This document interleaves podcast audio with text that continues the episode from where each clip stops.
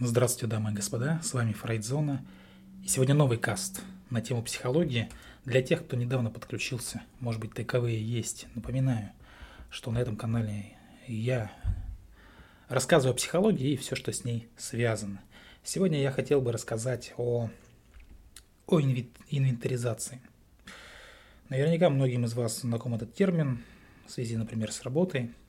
Но инвентаризировать мы сегодня будем душу – и также хочу напомнить, что у нас есть одноименный телеграм-канал Фрейдзона.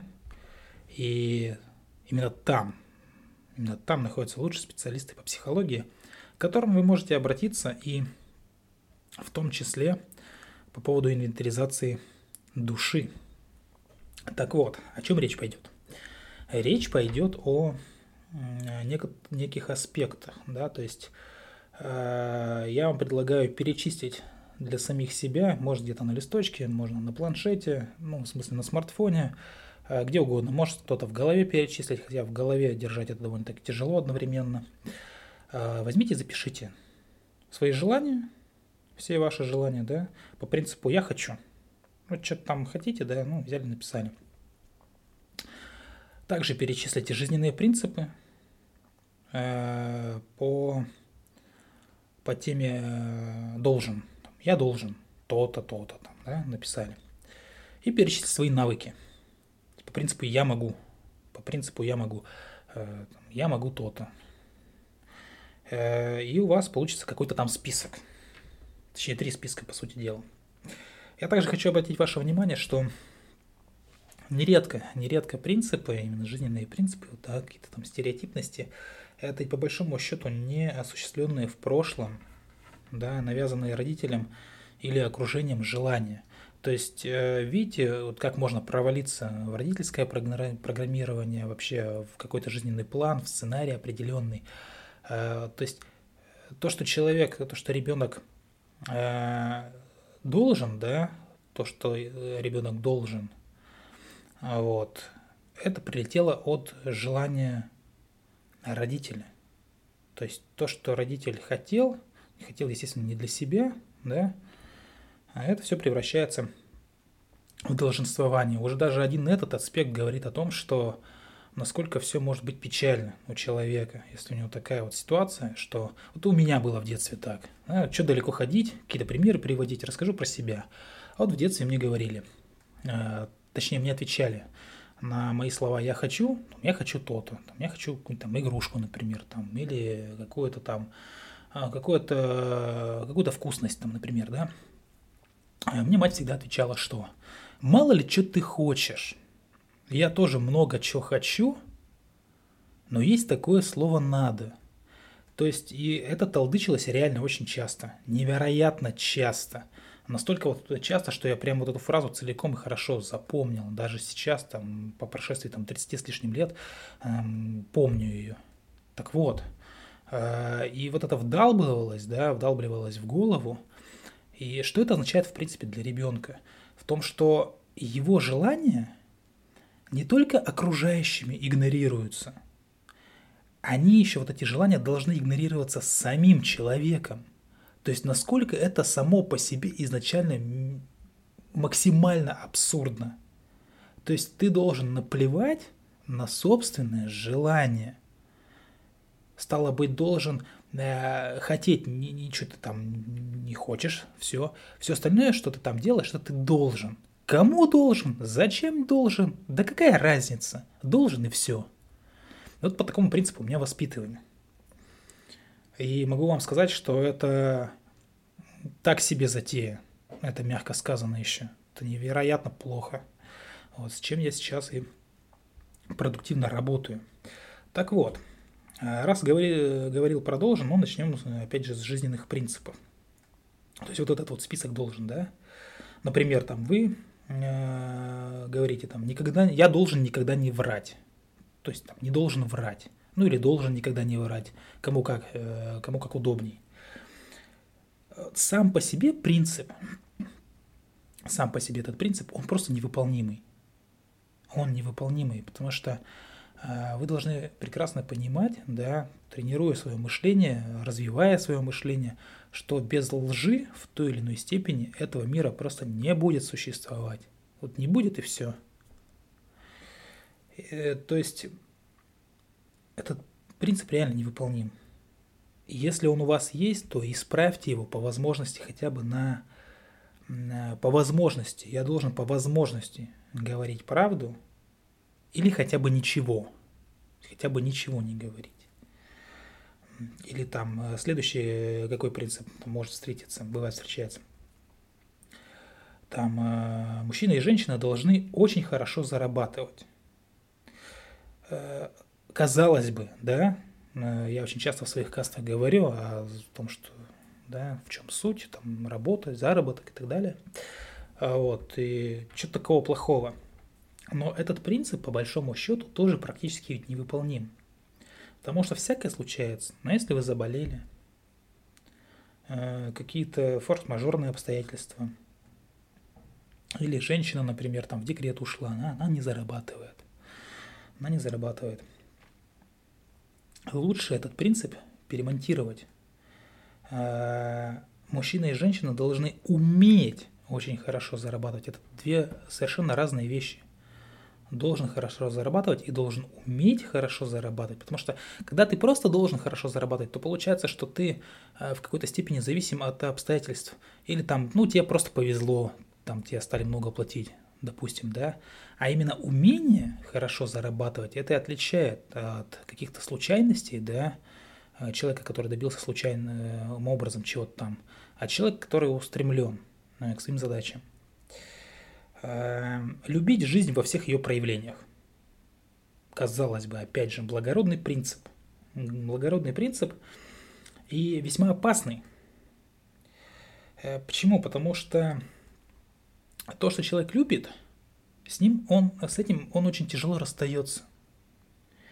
И человек старается автоматически, там, осознанно, неосознанно продлить продлить это отношение любви к этому предмету, да, сохранить как-то его, продлить, пролонгировать. Но опять же, неприятности случаются. И что вы будете делать, когда вы обретете вот такую крепкую связь, такая неприятность случится? Лучше, опять же, это все э, перевести в сторону э, не, не просто любить жизнь, а принимать жизнь. Любить вас, ну, как говорится, никто не заставляет, да, такое выражение простое, глуповатое, тем не менее. Э, любить-то не нужно. Принимать жизнь во всех ее проявлениях, это более будет справедливо. Далее. Я должен, должен увидеть, должен видеть хорошее в плохом. Опять же, да, э, все мы знаем принципы, некие типа инь-янь, там и так далее. Э, но иногда это трудно сделать.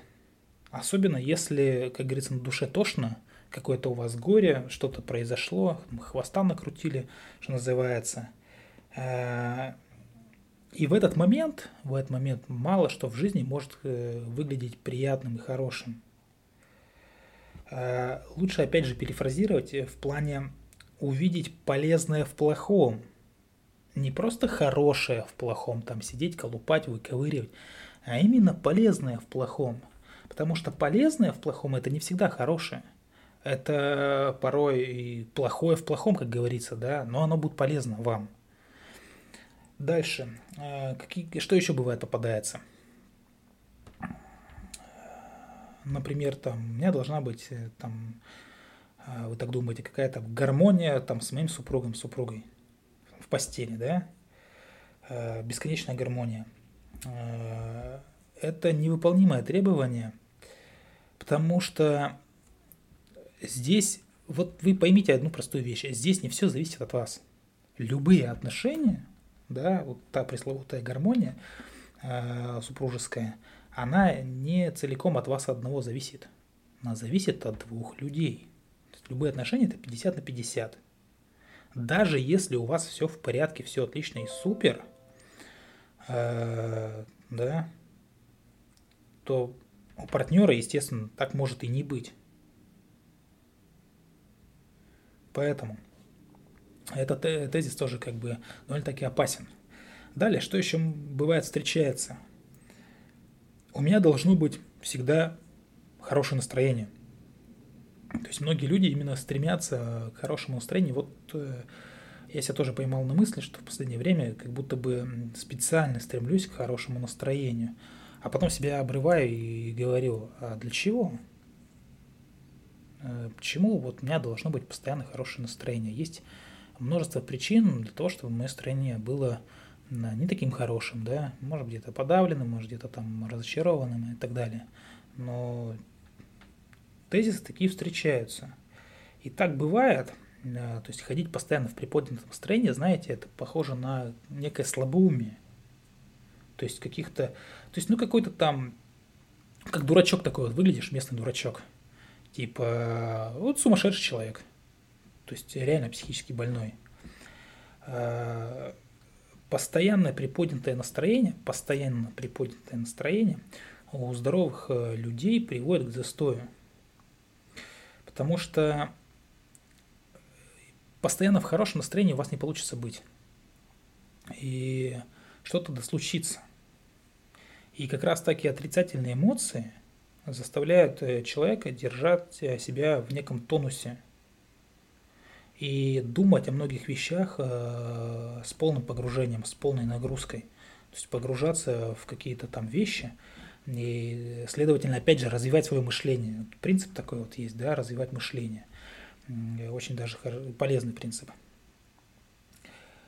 То есть иметь такое желание, постоянно быть в хорошем настроении, это сродни желанию сойти с ума. Ну, стал дурачком, и все тебе фиолетово, и хорошо, и радостно. Ходишь там без забот и хлопот, гуляешь и поешь, да. Опять же, не нужно. И не дай бог, если оно исполнится. А, какие еще бывают э, тезисы? Там, я должен быть всегда состоятельным. А, ну, здесь по аналогии с хорошим настроением. А, но кроме того, чтобы добиться, да, необходимо избегать владения всем новым.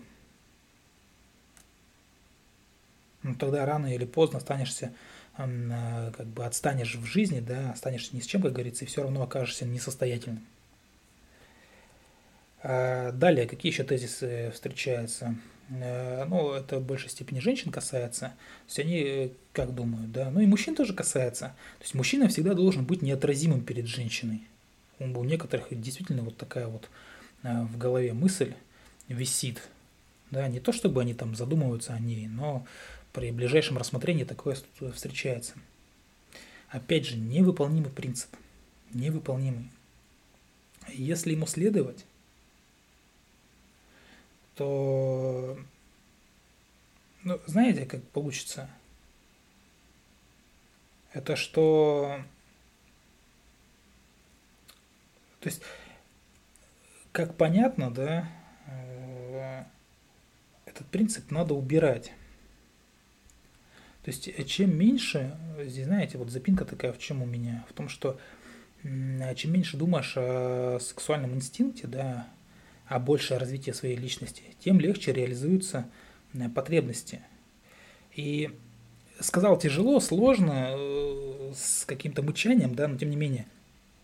Лучше вот этот принцип заменить, я просто на, на примере скажу, стараться понравиться той женщине – то есть э, гораздо это мягче будет звучать, стараться понравиться той женщине, которая понравилась там тебе, ну, мне.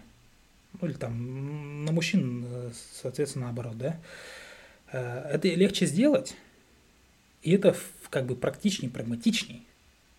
Потому что вдруг ты понравишься той, которая не нравится тебе. Да? И она начнет за тобой бегать. Ну, ты же там постоянно старался быть неотразимым.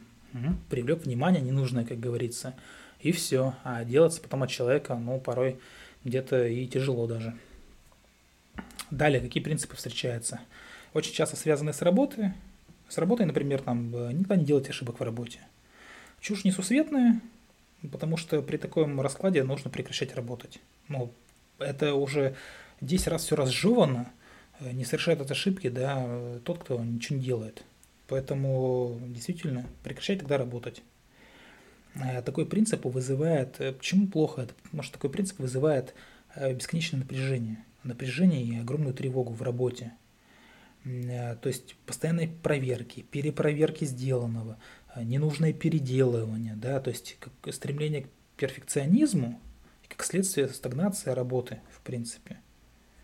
А лучше этот принцип, если он у вас есть, переделать, стараться стараться именно там не то чтобы никогда не делать, а стараться не допускать э, ошибки в работе. Они будут, но меньше, и это уже хорошо. А, дальше. Есть принципы, тоже касаются часто работы. То есть я должен всегда уметь ответить, да, я должен а, уметь отвечать, а, должен даже отвечать на любой вопрос, который находится в моей компетентности, то есть в моей теме. Невыполнимое достижение, опять же, и вновь и снова, любой профессионал, любой профессионал может вспомнить массу случаев, э, когда он не смог ответить на вопрос, да, касаемо его темы. И это может как бы действительно убить э, человека, да, отнять некое желание работать, ну и так далее. Поэтому принцип был бы этот выполним намного проще и легче, если бы он звучал по-другому. Э, я должен, э, я должен стараться ответить как можно лучше на любой вопрос, находящийся в моей компетенции. То есть не принцип постоянно все знать, это невозможно, а принцип просто разбираться в теме, да, а что не знаешь, естественно, подтягивать. Стараться. Да, и допускать, что вы чего-то можете не знать. Далее, что еще бывает встречается? Я должен быть всегда продуктивным и занятым. Очень много на эту тему, да, даже каких-то шуточных роликов на ютубе, да, там о сверхпродуктивности, там, про людей, которые там встают там в 5 утра, каждая у них минута расписана, 10 тысяч дел они там э, одновременно делают, и уже к пол седьмого утра они там все, все переделали, все тренинги прошли, значит, э, всю работу выполнили и так далее. Опять же, это, конечно же, может быть, это и хорошее желание, но оно невыполнимое. Из-за, из-за как и любые другие, да, э, долженствования, вообще из-за слов «должен» и «всегда». Должен заставляет вас делать, даже если не хочется. Не хочется, должен, ну, волокешься, делаешь, да. А слово «всегда», э, понятное дело, может разрушить человека. Потому что, опять же, где-то заболел, где-то какой-то форс-мажор. Э, в это время не надо быть продуктивным. В это время надо стараться выздороветь. Что еще встречается? Женщина должна принять мужчину таким, каков он есть. Вот. Наверное, на этом закончим. Интересный тезис. А, и слава богу, что он невозможен. Да? Э, но если бы это так случилось, то есть, ну, представляете, если бы это работало, в принципе, в жизни работало, то есть женщина должна принимать мужчину таким, какой он есть. Да, действительно, некоторые так делают, но опять же, если бы это просто работало повсеместно, то у мужчины и у всех мужчин просто исчезла бы любая потребность. Не то что мотивация, а именно потребность к самоусовершенствованию. Э, то есть э, к росту личностному, самоусовершенствованию. Э, ну зачем делать, да? Тебя же принимают и так, по факту, типа должен. И все, и хорошо. Ну лежи дальше там на диване. А чё? Типа, ну меня же принимают такие, такой, какой я есть. Это великое заблуждение, да, позволяющее людям, многим людям вообще ничего не делать. То есть, а что, я такой, какой я есть. Они там, значит, с высокой колокольни кричат, и, значит, вы должны меня там уважать, э, значит, э, принимать и так далее.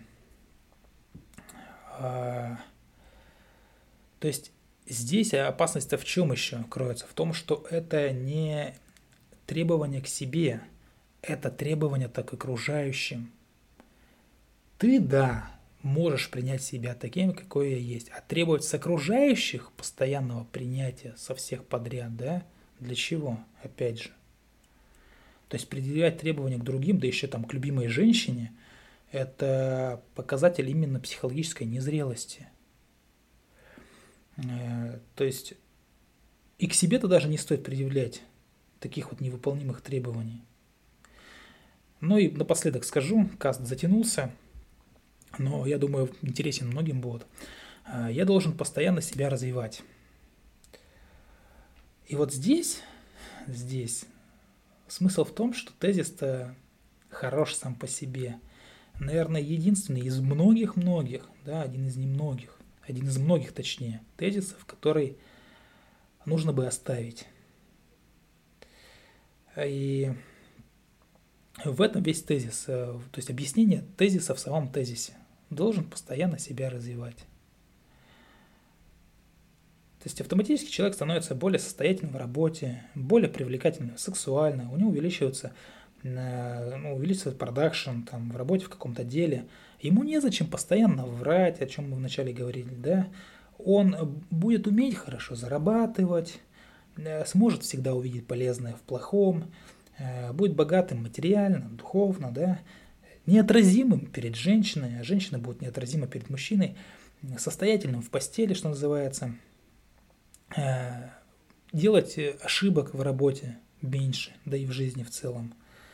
Лучше отвечать на вопросы, которые в его компетенции. Он будет продуктивен, будет занят делом, с ним будет все хорошо. Чего и вам желаю. С вами была Фрейдзона.